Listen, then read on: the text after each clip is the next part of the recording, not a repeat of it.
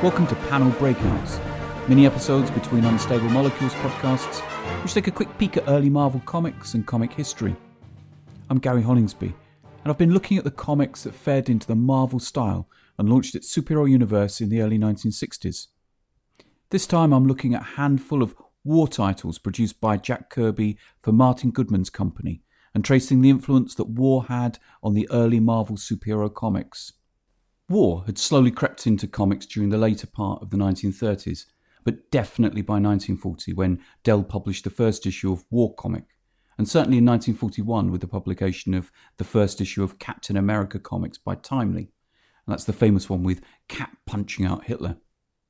There was an explosion of war comics once the US joined the Second World War, though Martin Goodman's company, Timely, didn't actually produce war titles unless Captain America comics and Young Allies are counted, both of which are really superhero books with a war setting. Early war comics focused on individual valour, close up hand to hand combat, and characters moralising about the necessity of war. Many stories presented soldiers fighting overwhelming odds and winning, or the wavering resolve of soldiers transforming into firm commitment to American ideals. It's actually the Korean War which started in 1915, and cost America over 50,000 soldiers' lives by the time armistice was declared in July 1953, that boosted the number of war titles. One of the changes was that the, these comics were initially created by men who had been soldiers themselves, and they adopted a more brutal, realistic approach, which presented the hardships of conflict, particularly on individuals engaged in the fighting. Goodman's company published one of the first comics reacting to the Korean War called War Comics. Number one had a December 1950 cover. During the 1950s, Timely and Atlas went on to produce over 20 different war comics, and though lots of them were the same comic with a different name, such as Battle, Battle Action, Battle Brady, Battleground, Battlefield, Battlefront, Combat, Combat Kelly, Commando Adventures, Devil Dog Duggan, GI Tales, Marines at War, Marines in Action, Marines in Battle, Men in Action, Navy Action, Navy Combat, Navy Tales, Sailor Sweeney, Sergeant Barney Barker, War Action, War Adventures, War Combat, War Comics, Young Men on the Battlefield. It's generally agreed that Harvey Kurtzman's EC were the leaders in war comics of the early 50s, with their titles Two Fisted Tales and Frontline Comics. Kurtzman deliberately refused to glamorize warfare and often sympathized with soldiers breaking under the stress of combat, questioned the morality of war and the waste of life. And EC not only presented the horrors of combat, but satirized the danger of the international communist conspiracy. And it's no wonder that EC became one of the prime targets of the Senate investigations into comic books. Atlas's early war comics were similarly gritty and also suffered the same type of anti communist attack. During the Korean War, for instance, a congressional committee declared Atlas's comics unpatriotic, and allegedly they were prohibited from being sold in US military bases. Now, this might be the reason why Atlas introduced recurring heroic character stories Combat Kelly or Combat Casey, Battle Brady, who was co created by Joe Maneely, Iron Mike McGraw, Devil Dog Duggan, Rock Murdoch, Private Tim O'Toole, who was another Maneely character, and Torpedo Taylor, which is some great art by Don Heck. After Korea, sales of war comics did decline, which might account for the reason that Timely introduced its short lived superhero revival of Cap, Torch, and Namor in the first half of 1954. But war titles generally m- maintained enough readers to sustain until the end of the decade. There's certainly a clear difference between how hard hitting stories are at the start of the 1950s, pre Comics Code, and the toned down issues at the end of the decade. Jack Kirby was drafted in the Second World War in July 1943, did basic training at Camp Stewart in Georgia, and was sent to England in August before being shipped to France. In interviews, Kirby talked about the fighting he participated in, how he'd been given scout duty, and some of the horrors he witnessed. In the winter, he suffered terrible frostbite to his lower legs and feet and was hospitalized for nearly a year and also almost having his feet amputated. And he returned to the US in January 1945. Kirby, as a consequence of his of, of being involved in combat, lost any sense of a romanticized view of war, and he saw it rather as a, a costly, diminishing affair. In 1954, along with Joe Simon, Kirby attempted to move from being comic book producers and creators to comic book publishers and founded Mainline Comics. And according to Joe Simon in his autobiography, because they were encouraged to accept a, a brilliant printing credit deal from a salesman called George Docherty Jr. A Mainline launched four bi monthly titles Bullseye, which was a Western hero genre, in Love, which was a romance book um, with a unique selling point that it was it featured extra length stories. Police Trap, which was a crime book but was told from the point of view of the police rather than the criminal. And a war title called Foxhole, which was written and drawn only by veterans. There was another title advertised by Mainline called Night Fighter, which was possibly a wartime superhero book but Mainline didn't last long enough to see it published. The timing of Mainline's launch couldn't have been worse. The anti comics hysteria that had been generated by Fredric Wertham's Seduction of the Innocent and the US Senate's subcommittee of the Committee on the Judiciary to investigate juvenile delinquency used copies of Bullseye and Foxhole as exhibits. The subsequent comics codes, which insisted that comics had to avoid overt sex, excessive violence, and bloodshed, meant that stories, including the gritty, realistic approach of Foxhole, had to be toned down. Sales collapsed. Kirby and Simon also got into legal trouble with Crestwood Publications over previously used artwork, and as a final blow, Mainline's distributor, Leader News, who depended on EC, ended up in financial crisis itself, and in 1956, Mainline became insolvent. Kirby found himself once again freelancing as an artist, and in 1956 and 1957 did some work for Atlas. The first story worked on was Minefield, a five page story for Battlegrounds number 14, which had a November 1956 cover date. And in Minefield, Kirby tells the story of Private Jesse Morse, a clumsy teenage soldier who falls into a crater in no man's land, becomes separated from the other soldiers, and gets lost behind enemy lines. He sees the Germans planting mines before pretending to retreat and lure the Americans into the minefield. Private Morse moves the German markers so they end up blowing themselves up. And when he returns to his battalion, he's praised by his superiors. I don't think this is Kirby's best artwork, but certainly this sort of mid 50s story is quite intense and dramatic. By 1959, Kirby had returned to work more or less exclusively at the Goodman Company. He'd famously said about the post Atlas explosion When I got back, they were practically taking the furniture out of the place, and I had to stop them. I had to have a place to work. And he was assigned work by Stan Lee in different genres, such as romance, westerns, giant monsters as well as the fourth, though diminishing, stable of the comics industry at the time, which was war. And among the work that Kirby produced for Stan Lee in the period before Marvel Comics, as we know it, was established with Fantastic Four number one in 1961, were 10 stories and 10 and 7 covers for Battle in issues 64 to 70. And it's likely that Kirby plotted these stories as well as penciled them. Battle, issue 64, which had a June 1959 cover date, has a cover by Kirby. And most of these final issues covers are inked by Chris Rule um, and drawn by Kirby. It's a pretty dramatic cover. A soldier turns to witness the fighting between a group of battleships, jet fighters, and land based cannons. And he's supporting a bandaged soldier who seems barely aware of the explosions nearby. The reader is told that the action on Quemoy is torn from the headlines. The story is pretty dynamic, and portrays the weapons of war and their effect on ordinary people.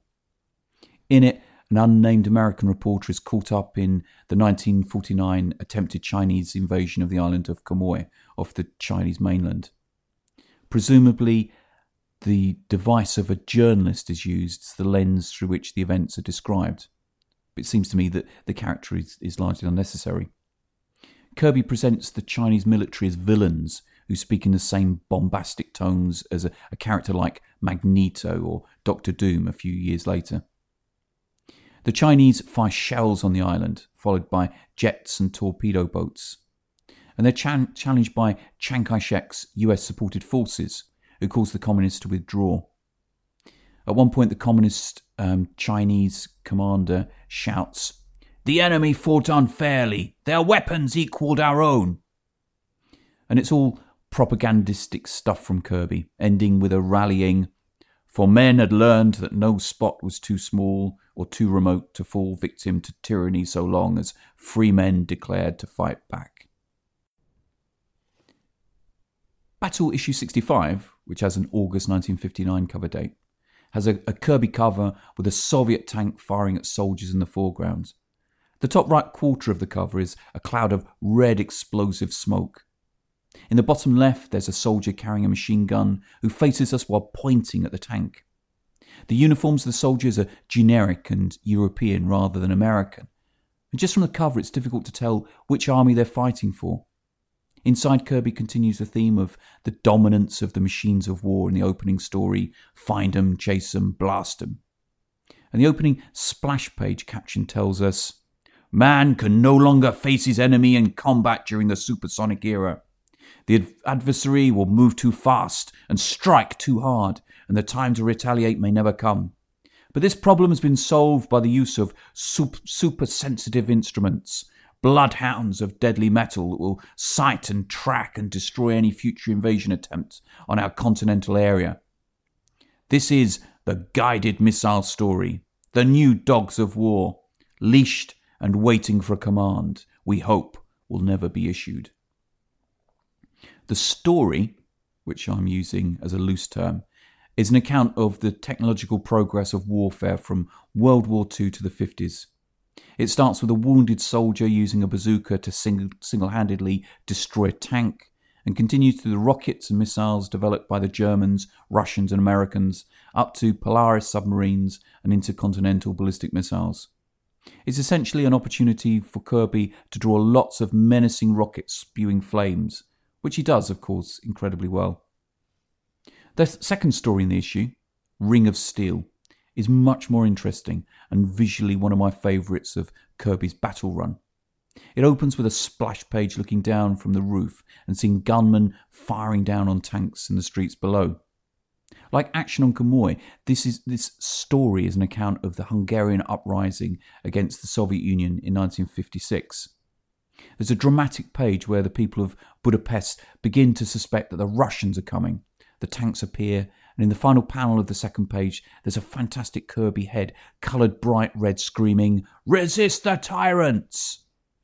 The next three pages are vigorous action, with ordinary people fighting against what one of the captions calls hopeless odds.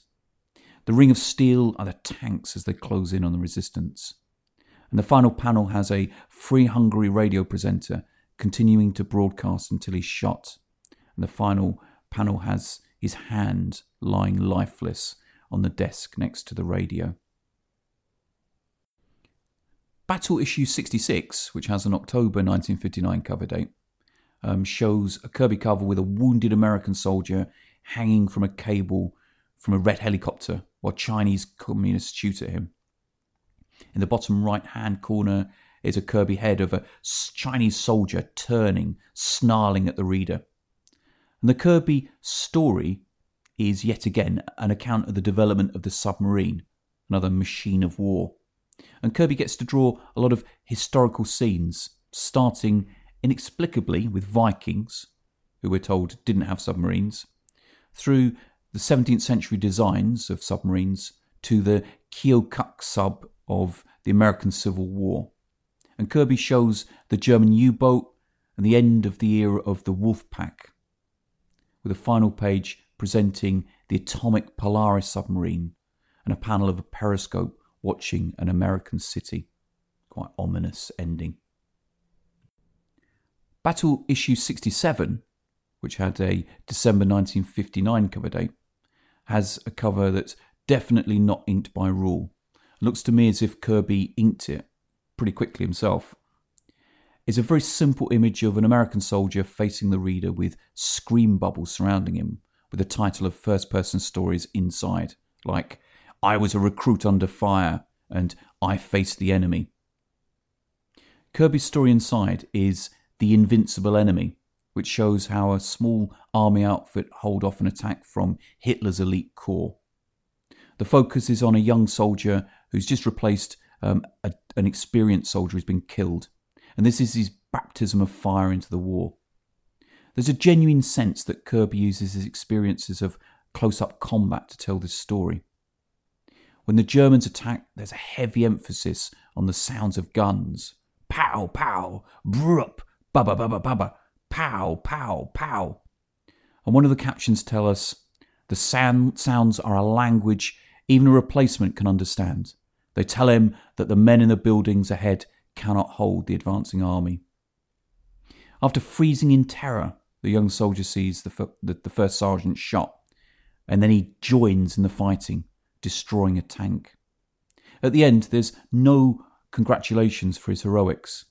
The other soldiers check he's okay and simply comment that the Germans will be back.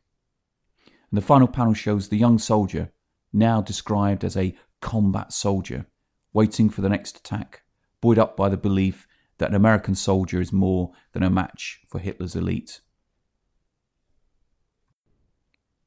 Battle Issue 68, which had a February 1960 cover date, shows um, a cover with American soldiers creeping up on Chinese communist troops. In the foreground, the hand of an unseen American soldier is grabbing at an enemy who's turning and looking at the reader with hatred. Your pulse will pound with excitement when we attack the commies, we're told. Inside, Sitting Duck is a four page story about an American um, reconnaissance pilot, Dan Denby, whose old plane gets caught up in a game of cat and mouse with two enemy jets. Outclassed and alone, he relies on his knowledge of the terrain to trick the jets into crashing into a mountain. It's not the best Kirby work. Um, the, the, the jets and the plane not particularly well drawn, and there's an overall impression that Kirby rushed this. Perhaps he did. Much better in the issue is Kirby's Guard Duty, which is inked by Steve Ditko. It's a World War II story where a young, inexperienced soldier replaces, where a group of young, inexperienced soldiers replace veterans in a jungle camp and a soldier called Lewis, who's the narrator, is assigned guard duty the first night. There's a page where Lewis is alone in the darkness, feeling agitated and fearful, which undoubtedly benefits from Ditko's inks, which had a, a shadowy sense of isolation and anxiety. Um, it's he's all alone, um, and it, the, the colouring also has this restricted purple and blue, which is um, really resonant Lewis is attacked by Japanese by Japanese patrol and fights them off single-handed. And after being praised as being a hero, Lewis is on guard once again and encounters the veterans returning to the camp. They poke fun at him, saying he'd freeze if he ever encountered the enemy. And Lewis smiles smugly and knowingly in the final panel. Battle Issue 69, which had an April 1960 um, cover date, has a cover by Dick Ayers, which shows two soldiers struggling in hand to hand combat. Kirby's story inside is um, Doom Under the Deep, which opens with a splash showing a US submarine blasting a Japanese oil tanker. The sub's crews have been shown films of prisoners taken by the Japanese, which has made them even more determined to fight. At that point, the sub's captain, David Marcus, learns that his brother has been captured by the Japanese. The sub then goes looking for vengeance and takes on two monster battleships. The first is quickly torpedoed, but the second drops depth charges which hit the sub. As the sub fills with water, the captain worries that his men will be captured and remains on board to torpedo, manually torpedo, the second Japanese ship. He escapes at the last minute and wakes up in an Australian hospital surrounded by his men. In the final panel, the captain reveals that he knew that the second Japanese battleship was the one that had sunk his brother's ship.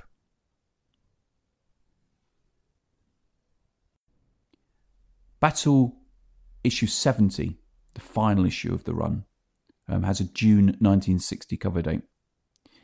Once again, it's a Kirby cover, and we see um, three Japanese soldiers pretending to surrender while American faces us pointing a gun at them. In the background are other American troops arriving behind um, the one pointing a gun. And one of them shouts, Watch it, Joe! They're trying the hidden machine gun trick. Kirby's first story in this issue is the beautifully drawn A Tank Knows No Mercy, which once again immensely benefits from Steve Ditko's inks. The whole first page splash is incredibly dramatic. A lone, unarmed American soldier stands directly in front of a huge German tank which is blasting its guns. We see the crew of the tank. They're hunting American survivors, and we follow the tank as it moves through the landscape. An American soldier staggers towards an old farmhouse where he's welcomed by a peasant family within. Later, the tank attacks, and the German crew decide to play cat and mouse with the soldier and the family.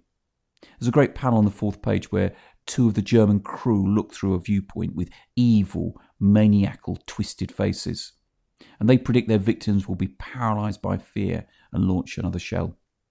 The soldier runs, allowing himself to be chased. He leads the tank to a cliff's edge where the tank falls over, and he casually tosses a grenade after it to finish the crew off. And the final panel has the soldier returning to the peasant family. And as the soldier and the peasant woman smile at each other, the final caption tells the reader that the victims have won. There's another attractive story by Kirby in this final issue called The Thick of Battle, which is inked by Joe Sinnott. Once again, there's a terrific splash showing North Korean communists blazing machine guns. The Com- Koreans are repelled by American troops, but a communication line is, is severed by a shell. We then follow a quiet, modest GI who knows his, knows his job, called linesman Ben Clark, who's sent to repair the communication wire. At the field HQ, the senior staff explain how important communications will be, and Clark is sent out onto the battlefield. There are a series of incredibly dynamic panels where shells fall around the soldier. The panels are simply coloured yellow and red, and the soldier is surrounded by onomatopoeic sound effects. It's powerfully visual. As he's finishing his repairs, he's attacked by Korean troops and shot. They're taken out by a shell, and the soldier is finally rescued. And the, the ending panels of the story show the soldier, now decorated for bravery, entering a diner back in the US. Another customer makes a disparaging remark about him not being a real soldier. And a sergeant who's sitting nearby punches the customer and tells him that he's got something to learn about the men who keep America free. In May 1963, Sergeant Fury and his Howling Commandos was launched within the Marvel superhero universe. Kirby drew the first seven issues and all the covers up until issue 25. Howling Commandos, which I'll look at later in another episode, draws on elements not only from Kirby's wartime experiences, but in the action packed storytelling which we see in his work in Battle. What Kirby brought to Battle was, as far as the comics code would allow, a grittier, more realistic attitude. Kirby's skill is in involving the reader in the events, giving an impression that the reader is a participant in the fighting close up. As a genre, war itself bubbled away in the background of the 60s Marvel Universe in the form of the threat of Russian and Chinese communism on America. The role of the soldier hero who's confronted by impossible odds but manages to keep his resolve in order to win the day is seen in many, many of the characters of, of, of the Marvel heroes. And the early comradely interactions of teams like the Avengers and the Howling Commandos is drawn absolutely directly from the wartime army experiences that Kirby had. Battle itself was the last of the Atlas War comics and was cancelled in February 1961 for a low key teen humour comic aimed at girls called My Friend Irma. Thanks for listening. Until next time, this has been Panel Breakouts, a mini podcast about the comics that lay the foundations for the early Marvel superhero universe.